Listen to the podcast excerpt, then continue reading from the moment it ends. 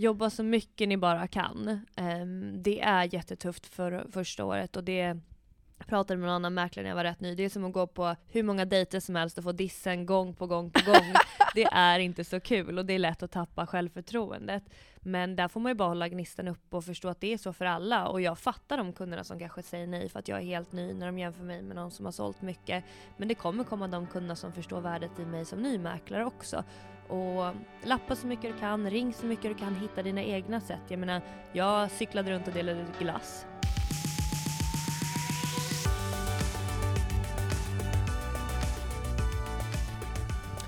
Nu är det jul igen, jul, jul, jul Det är snart jul och man får faktiskt börja julmysa nu. Du längtar. Extremt mycket. Mm, roligt. Jättekul, jättebra. Ja.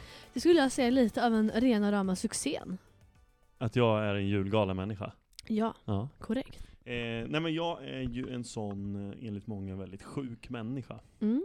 Varför, kanske alla undrar då. Det finns många anledningar, men just av den här an- anledningen tänker jag berätta, det är att snart är det jul. och Man bara, ja, sommaren är 23 över. september. Ja, Ja. när vi går in i oktober så får man faktiskt börja jultagga.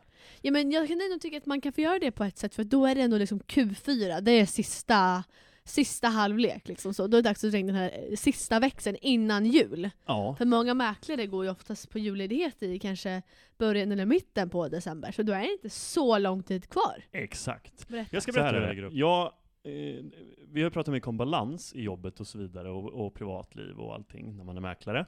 För mig så är det ju, jag har ju hört många gånger ordet höstdepression till exempel. Att Mm. Efter sommaren så, så går man ner och blir lite nere och det är mörkt och det är inte så mycket sol och ja, man får i sig kanske lite för lite D-vitamin. Mm.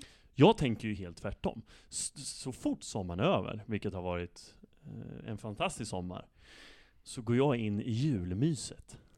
Jag taggar igång. Det är julmusik. Ja men ni vet, man börjar titta på hur ska man dekorera och vad, hur gör man det här året så att Ja. säga. Ja, börjar komma in i känsla. För rätt vad det är så står man där så är det julafton och tomten är där och glöggen är i liksom alla glas. Men jag menar, jag tänker så här då, du, du byter ju lägenhet snart, Ja, i månadsskiftet. det stämmer. I samband med all inredning och piff här nu, vad, har, vad är din strategi så?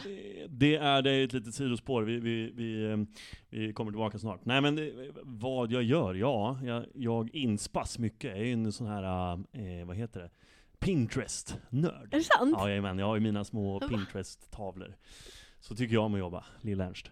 Nej men det, jag tycker, jag tycker det är jättemysigt att pynta och greja, kottar i, och grejer och gran ska man ju ha. Ja.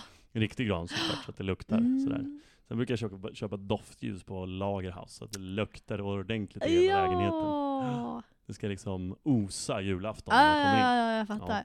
Men frågan är du om vi ska spara det här segmentet ett par veckor framåt Ja, i alla fall. det tycker Känns det okej för dig? Det tycker jag mentalt okej faktiskt. Ja.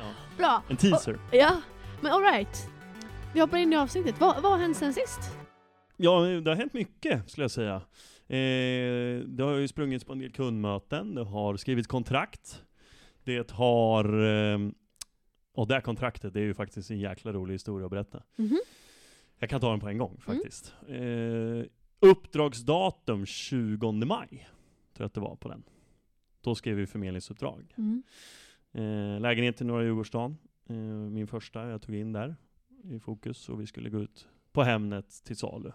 Så du kan ju tänka mig, jag sprang runt som en jävla hoppentossa och liksom Oh, var hur glad som helst såklart. Såklart. Det är ju det är ju en milstolpe, det är ju ett mål man har nått. Så. Ja. Och eh, ja men det såldes här i eh, tisdags. Är det sant? Eller är det sant? Jag vet ju om det, men alltså... ja, jo, det, Ja men jag visste inte uppdragsdatumet. Nej, det tog Aha. lite tid gjorde det. Ja. Skam den som ger sig. Skam den som ger sig. Ja. Jag ger mig aldrig. Det är en fördel med att ha nyare mäklare som har mycket tid att verkligen kunna kämpa och visa den hur många gånger som helst. För att du hade väl haft några visningar på den va? Ja men det hade varit ett par, jag tror vi var uppe i 13 eller något. Men det... Men, eh, nej men fan, vi gav oss aldrig. Och kul att eh, eh, den som köpte var den som var med från början också. Mm. Så att det har ju varit en, en tuff förhandling däremellan och försöka få till med rätt tillträde och rätt pris. Mm. Helt enkelt. Och vi landade väl någonstans att det var eh, inte allt för långt ifrån vad säljaren ville ha från början. Mm. Så att det var väldigt kul och det kändes verkligen oh, Mm. Fy helsike vad skönt. Ja. Eh, lite så här, ja nu är det över, äntligen. Men Ja. också så här, jäklar vad nice. Mm. Eh, Ja men kul också att, att, att veta så här, okej allt det här kämpandet att det, ibland kan man känna att ah, det är omöjligt, det här kommer aldrig gå ihop. Ja men du vet hela den här biten. ja. Att till slut känna att så här, det går faktiskt. Att ja, få eh, till en affär och att lägenheterna säljs till slut. de gör ju det. Och det tycker jag är väldigt eh, bra. Jag tror vi nämnde det i förra eller för förra avsnittet, att vara jäkligt tydlig nu. Eh, Mm. Från början. Mm. Det har jag varit. Och, och, och det kan kanske vara så att man tappar uppdrag. Eh, för det tänkte jag att eh, det har vi båda tyvärr gjort. Mm. Eh, eller blivit bortvalda för andra. Mm. Och jag tror att det kanske är lite grundat, i alla fall mitt, som jag kommer berätta lite om snabbt. Sen vill jag höra ditt. Mm. Jag tror alla vill höra. För det är inte toppar och dalar, eller det är inte toppar hela tiden, utan det är dalar också. Mm. Och det är vi jättetydliga med. Mm. Eh, nej men, och där är jag jättetydlig hur försäljningsprocessen ser ut nu. Att eh, har man väldigt tur så kan det gå på som det har gjort tidigare. Visning söndag, visning måndag. Såld kanske då tisdag, onsdag eller torsdag samma vecka. Om man har väldigt tur. Så. Vanligt nu är ju att det kanske blir en visningshelg till och en till. Man lägger accepterat pris. Eh, det har jag fått börja göra också. På vissa bostäder. Så att det lär vi oss mycket av också såklart. Mm. Och vi är ju nya så att eh, allt ska läras in. Och det tycker jag är jättekul. Men eh, jag är ganska tydlig med det när jag är på möten. Mm. Plus är tydlig med min värdering. Jag är inte den som är där på mötet och säger glädjevärderingar till Nej. någon bara för att få in uppdraget. Det tycker jag blir jättefel. Mm. Det blir fel gentemot kunden och gentemot mig själv, för då får jag jobba väldigt, väldigt länge med den affären Mm. och pressa ner förväntningarna. Och så blir Ja, det lite och liksom det, det blir, ja, och det blir ju det här liksom i, i slutändan så känns det som att den personen som det sabbar mest för, det är ju faktiskt han själv. Mm, mm, Ehm, jag hade en dialog med en, med en säljare idag, hon har jämfört med fem stycken andra mäklare. Eh, och hon sa det, hon bara ja alltså Tre av fem mäklare hade liknande värdering, så var det två stycken som stack ut. Och hade en mycket högre värdering och var väldigt liksom, optimistiska. Och de två hade också lägst arvoden. Och då frågade hon liksom mig, liksom, Ebba, vad, vad, vad tänker du om det? Varför kan det skilja sig på det sättet? Vad svarade du då? då? Då sa här, jag, jag kan inte tala för vad den mäklaren har liksom bedömt och vilka referensobjekt som den har tillämpat. Men tyvärr så kan det ju vara så att vissa mäklare använder en strategi där man för att plocka in uppdraget. För att på samma sätt som att när vi går ut på Hemnet så har vi konkurrens mellan objekten. Till exempel man går ut med en tvåa. Alla tvåor i området. Det blir ju konkurrens mellan. Det måste vi beakta när vi sätter utgångspris etc. Såklart. Och det är samma sak med objekten nu. Och speciellt nu när det kanske färre säljer så blir det mer konkurrens mellan mäklarna. Och då gör många så, kanske, är min uppfattning i det här fallet i alla fall, att man kanske väljer att ge en högre värdering och ett lägre arvode för att på det sättet hova in uppdrag. Mm.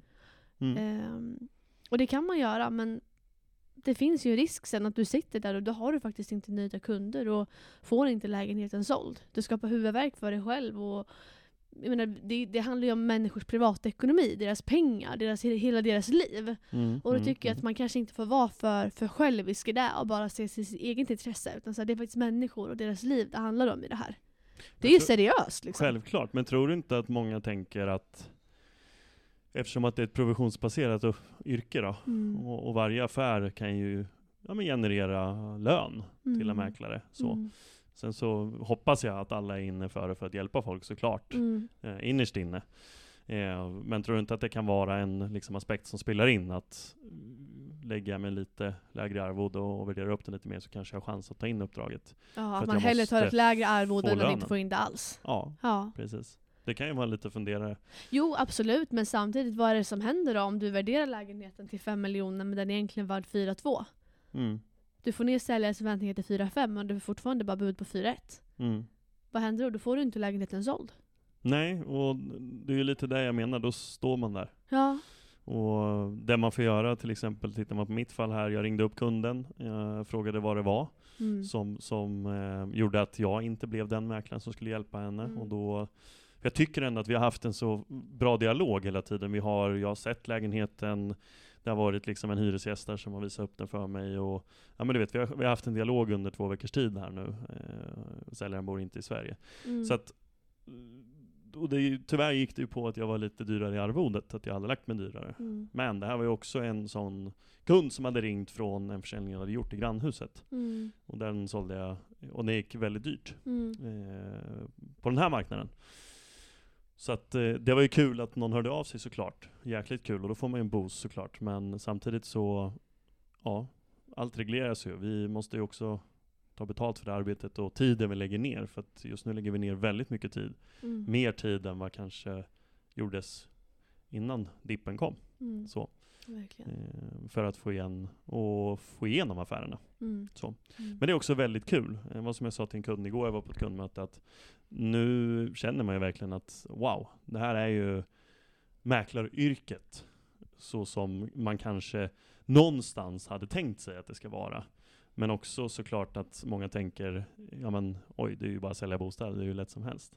Men jag tror också att har man varit med och kan förklara för en ny att det är upp och ner hela tiden, så, så speglar det sig. Och det, det gör det just nu. Eh, vi, vi får kämpa jättemycket. Men det är också kul på vägen, såklart. Mm. Samtidigt tänker jag så här med. Eh, om man kommer in liksom, att det ändå är den typen av, av intag där man, man börjar bli jämförd. Man börjar liksom, man vinner några intag, man förlorar några intag. Alltså you win some, you lose some. Det är väl, det är väl så det är liksom, antar jag. Absolut. Eh, Fan att jag blivit jämförd, det är ju det är ja, ja men det, det är det jag också känner. Så Ja. det, är liksom, det är någonstans så här. Det är ju nästa steg. Menar, min första månad till exempel. Jag sprang bara på liksom kanelbullemöten. Träffade Agda, 85, som hade bott i Vad är 40 ett år. kanelbullemöte, för de som inte hänger med? Eh, Nej men berätta. alltså kanelbullemöten, det är att vi sitter och käkar kanelbullar. Och du tar med kanelbullar och bara Ja, myser? jajamän. Jag går till något mysigt litet lokalt café, café och sen säger jag att ja det är härifrån och så sitter vi och chitchattar liksom så. Fan vad mysigt. Också en, en ursäkt för mig att få gotta mig lite i vardagarna. Ja, ja, ja, ja. Men det är helt fantastiskt. Kan du komma förbi våra hus någon gång? hallå, hallå! Nej. Ja men så det, är- det är jättemysigt och så här, absolut, det är bra. För att liksom börja komma in i området, sitt fokus och Ja. börja liksom Träffa människor. träffa människor. Men i slutet av dagen så är det ju de här jämförningsmötena som man vill gå på. När man Mm. känner att det här, det här, är liksom, det här är ingen träningsmatch utan det här, är- det här är skarpt läge. Nu ska jag vara mitt bästa jag. Mm, Det är ju mm. det man vill göra liksom så. Absolut. Så att, eh, man blir ju skitarg när man förlorar intag, man blir skitledsen. Eh, jag hade ett intag för ungefär två veckor sedan eh, som jag gick på. Eh, jag hade också träffat sex stycken mäklare. Det var jag och en till som var ja, men lite... Sex stycken mäklare. Mm. Jesus Christ. Ja. Det var jag och en till då, eh, så som jag fick det beskrivet för mig, som var lite yngre, lite mer hungriga. Två stycken från lite mer etablerade kedjor och sen två stycken som var lite äldre i gamet om man säger så. Ja. Och, och där, det fanns ju liksom tre olika segment där, om man säger. Mm, mm. Och då hade ju säljaren där liksom velat lite fram och tillbaka och så, vem ska jag välja, vad är smartast? Men han kom ändå fram till att så här, "Ja, men jag, jag tror på att välja någon som är hungrig och liksom taggad och driven. Han bara, jag tror ändå på det, liksom, att då kommer den walk the extra mile för min lägenhet. Liksom så. Och då tänkte jag, bra Anders, han heter inte Anders men du fattar. Mm, Bra mm. Anders, du, liksom, du är med i ditt mindset. Han sa det, ja, så jag, bara, så att jag, jag stod ju och valde mellan dig och sen den här personen då. Mm. Jag bara, ja. Så. Han bara, och jag kommer köra med den andra personen. Au. Och jag bara, jaha. Ja, gud vad tråkigt att höra liksom så. Jag bara, var, var, det liksom, var det någonting speciellt som den mäklaren tryckte på som jag missade? Eller har jag varit otydlig i någonting? Alltså, det var liksom, väl eller, jättebra comeback? eller var de arvode? Eller var liksom, vart var det skon klämde så att säga? Ja, för det är ju för vår utveckling också att veta vad, Verkligen. vad gjorde vi? Ja. Eller vad gjorde vi inte? Nej men till exempel, eller var det så att någon tryckte superhårt på styling och det var jätte, jätteviktigt för säljaren, men jag kanske missade att prata om styling helt. Ja, Alltså precis. förstår det kan ju vara sådana saker att man har missat grejer i behovsanalysen till Mm. exempel. Ehm, men hans svar var nej, men det var nog magkänslan mer så. Ja. Och jag vet inte, man kan säkert hitta argument för allt, men magkänslan är ganska svårt att argumentera emot. Ehm, Det är ju det, det är jättesvårt. och sen är det så, ibland du, du Klickar man så klickar. klickar man inte. Nej, alltså verkligen så. Man klickar väl bättre med vissa människor, så är det ju. Mm. Men då blir jag också bara så jävla trött liksom. Alltså, magkänsla, vad är det för svar liksom? Mm. Ge mig någonting konkret som jag kan jobba på så jag kan bli bättre. Så jag kan liksom... Ja den är ju jättetuff, Alltså- för där har du ju verkligen ingenting satt vad, Nej. vad det var. Det var Nej. inte foto, det var inte försäljningsprocess, det var inget sånt, utan det var magkänsla. Magkänsla. Mm. Ja. Samtidigt, jag är ju en mycket stark, jag är men- en stark förespråkare för att man ska följa sin magkänsla, men kanske inte i det här fallet, inte för honom. Han gjorde ett stort misstag. Nej då, men Ja. vi, vi önskar dem all lycka till med Ja, försäljningen. självklart. Men det är klart man blir skitledsen. Ja. ja, det är klart man blir. Och fan, vi är tävlingsmänniskor. Vi vill det här så jäkla Vi är mycket. tävlingsmänniskor och också känslomänniskor. Ja, och då vi. tar det extra hårt. Det tar extra hårt då. ja. Ja. ja, det är bara att önska bättre lycka nästa gång. Mm. Och så tar du in nästa uppdrag istället. Hoppas det. Eller hur? Vi har ju också varit iväg Ja. den här uh, veckan, Mm. när vi spelar in det här avsnittet. Jag har varit på vift. Vi har varit på vift. Eh, det tycker jag har boostat oss extremt mycket. Och gett energi, eh, och extremt mycket glädje. Mm. Eh, vi har varit på Kvarntorpshögen i Kumla utanför Örebro, en sophög. Nej. Roadtrip. Vi var Vart har vi varit Ebba? Ja, Vad har vi vi gjort? var på kick-off med Mm. hela bolaget. Eh, utanför Norrtälje så hade ledningen då hyrt en fantastisk eh, herrgård Ja. där vi var. Och då var Gisela, vår VD, kom vara väldigt tydligt med att ingen klack och klänning nu utan nu ska det vara liksom 100% mys. Gärna liksom osminkat bulle, ta på er det nopprigaste ni har. För nu ska vi bara liksom vara med varandra.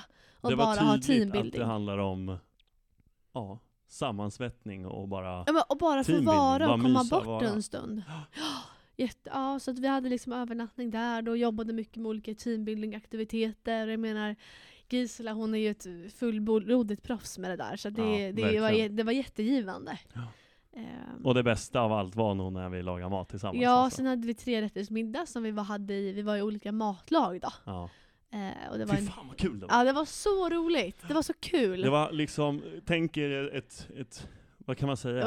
Restaurangkök, skolkök. ja, ja. Med bar och stolar och det var stationer överallt där vi kunde liksom, eh, huvudrätten hade en station, varmrätt, eller förlåt, varmrätten hade en, efterrätten och förrätten hade varsin så. Och så var det ju bara total kaos, men med så jäkla mycket hängivenhet till Ja. att göra så bra maträtter som Men folk stod och liksom bakade deg till langos från grunden och Ja. samtidigt såg folk och dansade på stolarna och Ja, det var bubbel och det var, nej, men det var helt det fantastiskt. Det var, var jätte, jätteroligt. bubbel på balkongen, nästan.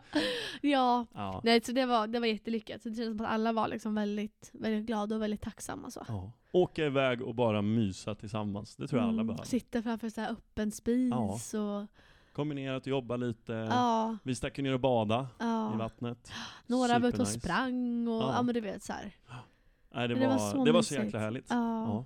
Så det har vi ju gett, eh, gett oss lite energiboost här nu Mm, då. Och vi är ju verkligen. taggade såklart. Always. Absolut. Ja men så det var ju super, super roligt och jag tror mycket på så här, det är ju, det är ju väldigt kul inom, inom mäklarvärlden, många som gillar liksom att men, klä upp sig det ska vara väldigt fint och det är champagne och ja men du vet så här. Och det, är- det är klart det är kul med liksom det flashiga och man gillar att vara välklädd. Mm, Men mm. jag tror att för, för teamet och för oss liksom som personer på insidan att att göra en sån här sak tillsammans är så mycket mer givande. Ja. Än det som liksom kanske ser så flashigt ut. Även om det var en fantastiskt vacker herrgård. Ja, ja, så absolut, det fanns ju absolut. ett helt annat mervärde i det för, för oss. Ja, och helt annat syfte med själva kickoffen. Mm. Det var ju ingen liksom sticka iväg på, på en eh, resa och bara Ja men vad säger man? Kickoffa och, och ha party, party, party. Utan Mm. här var det ju verkligen fokus på att, att eh, hänga tillsammans och bara njuta tillsammans. Mm. Även om det var lite party. Ja, det blev lite party. Klart. Det är ju skitkul. Herregud. Ja. Du, dagens gäst Mm. till podden. Dagens gäst. Hon är frisk. Äntligen. Kvinnan, myten, legenden. Ja. Det finns ju så mycket att säga om henne. Ja. Eller hur? Hon är väl en av de som säljer flest lägenheter i stan. Ja. Hon ligger på topplistorna hela tiden. Och är ju en kvinna som, eh, ja, är hon uppe sex varje dag och, och stänger igen locket på datorn vid 22? Nej, men hon är Säkert. igång och är så aktiv Ja, och hon är så duktig och hon är en Shit, stor hon- inspiration Ja. till, till så många. Ryktas minst att hon springer. Lidingöloppet imorgon också. Vi får väl se när hon kommer hit. Ja, ska vi plocka in henne? Vi plockar in henne. Varmt välkommen Amanda Amanda Treutiger! Välkommen Amanda! Tack! Vad kul att sitta här. Ja men så roligt, hur känns det? Jättekul. Ja, Ära att få podda med er två. så roligt. Du, vi har ju lite frågor till dig. Så vi tänkte att vi betar av dem på studs. Spännande. Ja, kul. Till att börja med då, vi, vi börjar mjukt. Ja. Hur ser en vanlig dag ut för dig? Det är många timmars jobb. Eh, Jag brukar gå upp kring sex, köra ett litet träningspass. Ofta springer jag, ibland är det lite gym. Ehm, Sen drar jag igång med eh, mejlen eh, framför frukosten. Ehm, jag vet inte hur många möten jag trycker in, mellan noll och fyra möten på en dag. I den här marknaden skulle jag säga att det är minst två visningar om dagen för det är mycket omvisningar. Och sen försöker man slänga in kontrakt däremellan. Ja men snyggt. Och, och du säger där fyra möten på, på en dag? Ibland. Det beror lite på när man kan trycka in det i kalendern. Jag brukar jag har en bra struktur i grunden hur jag vill jobba vecka för vecka. Eh, men sen så får man ju anpassa utifrån när det passar kunderna och när det funkar visningsmässigt. I dagsläget så är det ju många fler visningar än vad det har varit tidigare vilket gör att de som vill ha möten med mig de får vara lite mer anpassningsbara efter min tid. Så jag tar inte supermycket möten på kvällstid när jag vet att det generellt sett kommer visningar. Då. Nej. Och inte så mycket kalla möten heller kanske? Eh, nej, nästan inga skulle jag säga i dagsläget. Nej. Ja, men det är bra, snyggt. Och du har ju varit mäklare i en bra marknad, men Mm. nu också i en lite sämre marknad. Mm. Eh, så vad gör du till skillnad från andra mäklare som gör att du ändå får dina lägenheter sålda?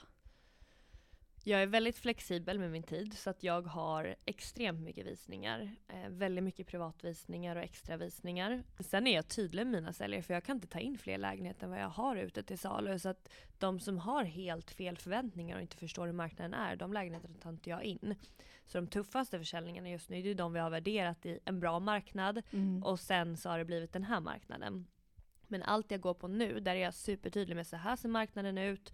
Det här är vad du kan förvänta dig. Jag vet inte hur den ser ut om en månad. Om den kanske har stabiliserats eller är sämre. Men vi måste hela tiden ha kontakt och se vart vi står. Mm. Ehm, och därifrån tycker jag att jag har rimliga säljare. Jag ehm, är bra på att förhandla med en kund och Mm. går ut på rätt utgångspriser. Mm. Ja, men det är jättebra. Och jag tänker så här mycket privatvisningar också. Hur blir liksom tiden med det? För jag tänker att om man kollar på en annons till exempel, då får du en, ett intryck av en lägenhet, men sen kanske en annan när du väl är på plats. Ja. Hur skapar du rätt förutsättningar inför en privatvisning? Så att de faktiskt lägger bud. Jag stämmer väl av vad de har för budget, hur de tänker tillträdesmässigt eh, och hur, vad deras hits är. Har de sålt? Har de lånelöfte klart? Eh, redo att buda? Har de några frågor om lägenheten eller föreningen innan eller har de koll? Exempelvis en förening med 30 000 i lån per kvadrat. Det vill jag väl säkerställa att de har lite koll på hur föreningen är ehm, så att de inte kommer dit och får en chock sen. Nej, och så att det blir liksom en invändning för, för senare, Mm. så, eller en dealbreaker för dem. Så jag vill diskutera så mycket som möjligt innan och sen har jag lyxen att jag är verksam inom nästan bara ett litet område. Ehm, så det går ju fort för mig att ha tre visningar på en timme om det bara är privatvisningar givet att alla lägenheter är nära varandra. Mm. Ehm, och det gör ju att jag kan trycka in mer på en dag. Mm. Och för de som mot förmodan då inte vet, vilket är ditt område? Jag säljer mycket i hela Vasastan men jag skulle säga främst Atlas och Birkastan. Mm. Och när fick du din reg? Ehm, jag fick den hösten 2018 men jag började mäkla sommaren 2019 för jag valde att plugga ett till år. Så tre år då? Mm. Som mäklare? Tre år har jag mäklat i mitt namn, så det är ja, kul. Ja, det är helt fantastiskt. Nästan 300 bostäder tror jag, så det har Ja. blivit en del. Ja, helt galet. Men om man tänker då, för att eh, det är samma sak för alla när man är ny. Gustav, jag är där nu, man krigar på med sina lappar Mm. och det är kaffe och hit och dit. Eloge till alla nya, för det är tufft. Men man ska bara hålla ut första året, för sen är man uppe och rullar om man gör det rätt.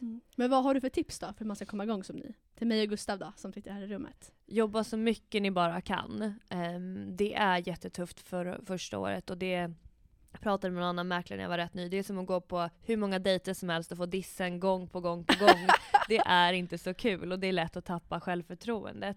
Men där får man ju bara hålla gnistan upp och förstå att det är så för alla. Och jag fattar de kunderna som kanske säger nej för att jag är helt ny när de jämför mig med någon som har sålt mycket. Men det kommer komma de kunderna som förstår värdet i mig som ny mäklare också. Och lappa så mycket du kan, ring så mycket du kan, hitta dina egna sätt. Jag menar, jag cyklade runt och delade ut glass. Delade ut godis, så länge du är top of mind i ett område. Och jag kommer ihåg också att du visade någonting, så här, det var någon kund som hade ringt dig. Då hade du 2019 skickat någon film på dig när du liksom Ja. skulle köra någon så här värderingsfilm. Berätta Ja. om det. Jag gjorde lite, mm, lite egna mm, tricks när jag ringde kallt, så att när de inte svarade så skickade jag en liten selfiefilm på mig själv där jag sa hej hej Amanda Treutiger här, tänkte bara stämma av din boendesituation och så vidare och så vidare. Så att de fick ett ansikte liksom Ja. så. Det var väl, jag skulle säga, det var inte värsta hitten, det var inte så många som svarade, det var några som sa ha ha ha och man kände okej, var det här bra eller dåligt? Men jag stack ut i alla fall. Ja, ja, och de ringde dig sen i alla fall. Ja, tre år senare så Ja. ringer de. Någonting gjorde du rätt. ja, men vad roligt då. Men då, jag tänker så här då, om man kolla liksom på, på marknadsläget som är idag. Ja. Från att ha sålt i en bra marknad och då var det liksom superstar. Eh, men till att också vara superstar i en, i en Mm. nedåtgående Tack. marknad. Hur har du ställt om där? Alltså jag tänker liksom mentalt och ditt sätt att jobba. Det är tufft och jag kom tillbaka med inställningen eftersom att nu ska jag ta det lite lugnare, jag har jobbat alldeles för mycket länge. Ehm, till att nu känna att det är väldigt mycket jobb. Och det är en helt annan nivå av jobb också för att det är psykiskt jobbigt. Säljare som ringer en en gång om dagen och säger hur stressade de är, hur oroliga de är över marknaden. Varför blir inte min bostad såld? Så att det är mycket som är psykologiskt också kring Mm. varför man själv mår dåligt. För att om ens kund mår dåligt och bostaden inte flyger, ja det är klart att man lägger det lite på sig själv när man har sagt att man ska sälja den. Um, så det har jag väl ställt om, men annars så försöker jag ha mer flexibelt schema så jag kan trycka in de här visningarna. Jag är väldigt noga med vilka möten jag ens tar in. Idag tackar jag nej till mycket kundmöten för att jag vet att jag behöver tiden till de försäljningar jag faktiskt redan tagit på mig. Mm, mm. Det är jätte- jättebra. Och märker du en stor skillnad där? Jag tänker liksom mentaliteten hos säljarna i den här marknaden jämfört med tidigare. Nu är det ju mer, okej vi behöver få vår bostad såld. Ja. Vad ska vi göra för att få den såld till högsta möjliga pris i den här marknaden? Det är inte lika många som säger men vi ska bara sälja om vi får det här priset. Ehm, och det är väl på ett sätt skönt att vi är mer realistiska just nu och att det inte är de här drömnivåerna. Ehm, och jag tycker att alla börjar fatta det nu men det har ju tagit tid att dra ner, eller dra ner, men att få säljarna att förstå vart vi är. Samtidigt ska du byta upp dig. Det är guldläge. Jag sålde min egna med förlust nu för jag kände att jag kan köpa någonting mycket bättre som jag inte kunde köpa förut. Så att så länge man ska köpa en bättre bostad då är det ju jättebra att sälja i den här marknaden. Mm. Bra tips. Och man säger ju mycket också att mäkleriet det, det är inget jobb utan det är en livsstil. Och du jobbar ju extremt hårt och mycket timmar. Hur gör man för att hitta den här balansen? Som alla pratar Ja, om. som alla pratar om och som jag aldrig hittar. det, det är tufft. Jag skulle säga så här, kollar på de mäklarna som ligger på topp, topp nivåerna. Jag tror faktiskt ärligt talat inte att det är många som skulle säga att de har en balans. Absolut att man kan känna att man har en harmoni i livet. Jag går runt, jag vet att jag jobbar mycket men jag tycker att det är kul. Mm. Men det är helt omöjligt att ha samma tid som dina vänner har som jobbar 8 till 5 och hinna vara med alla, hinna gå ut och festa, hinna träna. Någonstans så behöver du göra avkall på saker. Mm. Och där får man ju välja, tycker jag att det är värt att jobba så mycket just nu för att jag får energin av jobbet, jag vill ligga på topplist när jag tjänar de pengarna eller vill jag ha lite mera fritid? Ehm, och så länge man är nöjd med det livet man har, ja då är det väl okej att ha lite obalans då, Mm. så länge man mår bra. Mm. Men det känns ändå som att du liksom älskar att mäkla. För Ja. annars hade du inte legat på de nivåerna som Nej. du gör. Men har det någon gång varit någonstans där du har känt att så här, fan det är inte värt det? Absolut. När du har haft alldeles för mycket jobb för länge så känner man kanske att varför gör jag det här? Ehm, jag hinner inte med någonting annat, jag mår inte toppen, jag är lite för stressad. Och då har man ju fått sätta sig ner och tänka hur kan jag göra om mitt schema? För jag vill ju att tycka att det här är kul. Innan sommaren så var jag lite på den nivån och kände att jag hade haft alldeles för mycket att göra länge. Mm. Och då tyckte jag inte att det var lika kul. Ehm, men jag måste ju fortfarande leverera till kunderna som jag tycker att det är det roligaste jag vet. Mm. Och då tog jag mig en funderare och sa nej men nu måste jag sätta in lite lediga helger för att jag vill komma till jobbet varje dag och känna att det här är det roligaste jag vet. Mm. Så att nu har jag sagt men folk vill gå ut till salu nästa helg exempelvis och då har jag sagt tyvärr, jag har jobbat sju helger i rad och jag har sagt till mig själv att för att jag ska hålla så behöver jag sätta den här helgen ledig. Mm. Och då fattar de det. Och är det just lediga helger som du har satt då för att liksom få tiden? Eller är det något annat du har ändrat liksom i, i ditt schema? Så? Eh, ja men det är lediga helger. Jag försöker att eh, ta in mindre möten som jag känner att här kommer jag inte ge all in kanske för att jag har inte den tiden. Det är inte det här jag prioriterar. Ehm, ja det är väl det jag har ändrat. Mm. Ska försöka lägga in lite mer semester i vinter, la in mer semester den här sommaren. Så att när man är på topp då jobbar man all in men när jag vill vara ledig då ska jag försöka stänga av lite hårdare. Mm, mm. Jag tänkte mer så här, är det någonting liksom på, på daglig basis som du förändrar? Till exempel att så här, nej, men jag sätter in en timmes lunch. Nu berättar du att du kan klämma in fyra möten på en dag. Men har du annars någon sån här gräns? Liksom, att men jag vet att för att jag ska hålla kvalitet då är det tre möten för mig som är det bästa. Eller någonting Nej men sånt. där är lite mer okej, vad är det för kund, hur lång tid vet jag att den behöver och så Mm. vidare. Men sen försöker jag också kanske jobba lite mer hemifrån. Mm. För att vi är ett ganska stort kontor. Och att hela tiden bli avbruten med en kort fråga eller att någon bara vill komma och säga hej. Det tappar fokus för mig. Att därför försöker jag att ja, men, sitta hemma en förmiddag kanske, för då vet jag att jag kan beta av dubbelt så mycket och sen kan jag komma till kontoret en timme istället och vara supertrevlig Mm. istället för att sitta här lite halvstressad hela dagen. Mm, mm. Att det ger mer då, att liksom få vara lite i din egen bubbla ett Ja. tag och sen komma och vara liksom en härlig kollega också. Så. Ja. Ja. Men har du någon sån här... Jag tänker man skulle kunna ta två exempel. Eh, ett exempel i den här marknaden och sen ett för kanske då, ja, men ett halvår, ett år sedan. Mm. Någon affär som du är så extra stolt över. Om man tänker he- hela processen från start till mål. Oj. Det är Det, så bara, det svårt. finns ett antal. Ja men och sen så här, när jag väl har sålt dem då släpper jag dem så lägger jag all fokus på de nya jag har. Så att,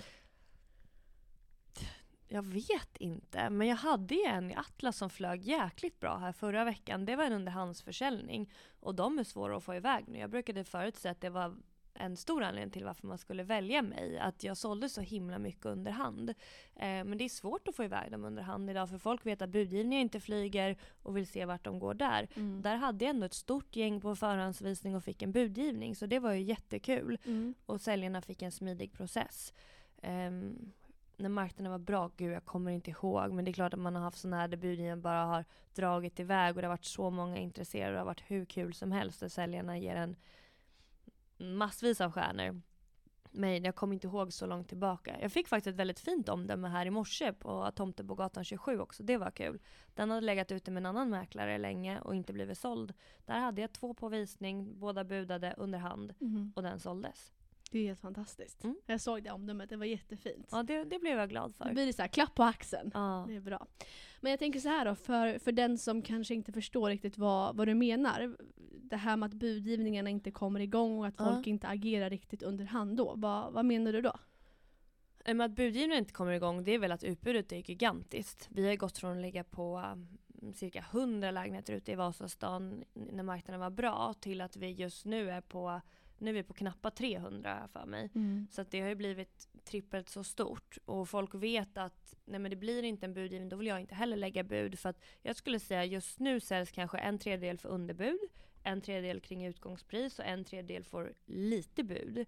Men det blir inte de här äh, 10, 20 och 25 procent budgivningarna längre. Så man kan ha is i magen och man vet att ah, ja, fan, den här kanske försvann, den här lägenheten som var bra, men det finns 10 till. Ehm, och många vill ju sälja först.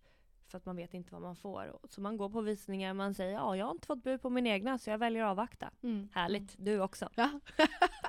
Men skulle du säga, är det någonting du rekommenderar i den här marknaden att man säljer först? Ja, 100 procent. För att vi kan ju aldrig lova att en bos- bostad blir såld. Sen kan vi säga att den kommer säljas men jag kan inte garantera dig ett pris. I en bra marknad så kunde jag ändå säga att ja, diffen i min värdering kanske är på en 6 miljoners lägenhet 150 000 plus minus.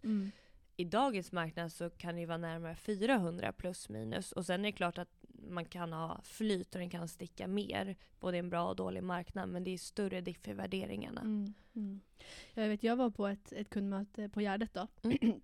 och, och där var det ju ett par som, de hade ju liksom blivit pushade av sin mäklare att de skulle ju köpa först. Det var ju det absolut bästa för att Mm. det här löser vi. Mm. Och nu var det tre veckor kvar tills det var eh, Tillträde. tillträde. Mm. Och deras lägenhet hade legat ute nu i tre månader. Mm. De hade absolut panik och de sa vi har inte, vi har inte sovit, vi har inte ätit, vi har inte kunnat leva våra liv på tre veckor. Och det är mardrömsscenariet. Ja men och, och det är det för det är så mycket pengar det handlar om Mm. och då är det väl bättre att okej du kanske inte hittade din drömlägenhet men du får checka in på hotell eller hyra någonting men Mm. du kan fortfarande få ditt liv att funka. Men går du och konstant stressad över pengar, att du inte får vardagen att gå runt, nej men då har du ett stort problem. Mm. Jag menar just det här att bo på hotell, det har ju du också gjort. Ja, jag har testat att bo på alla möjliga ställen nu. Fantastiskt. Amanda, så himla kul att du ville komma hit och gästa i några minuter. Det är jag övertygad om att det uppskattas från oss men också från alla lyssnare. Kul att vara här och Jättekul. vilket bra jobb ni gör med podden. Tack snälla. Tack så mycket! Då kör vi fredag och hoppas på ett kontrakt. Ja, nu kör vi. Håller tummarna. Det här är Mäklarna, den nakna sanningen!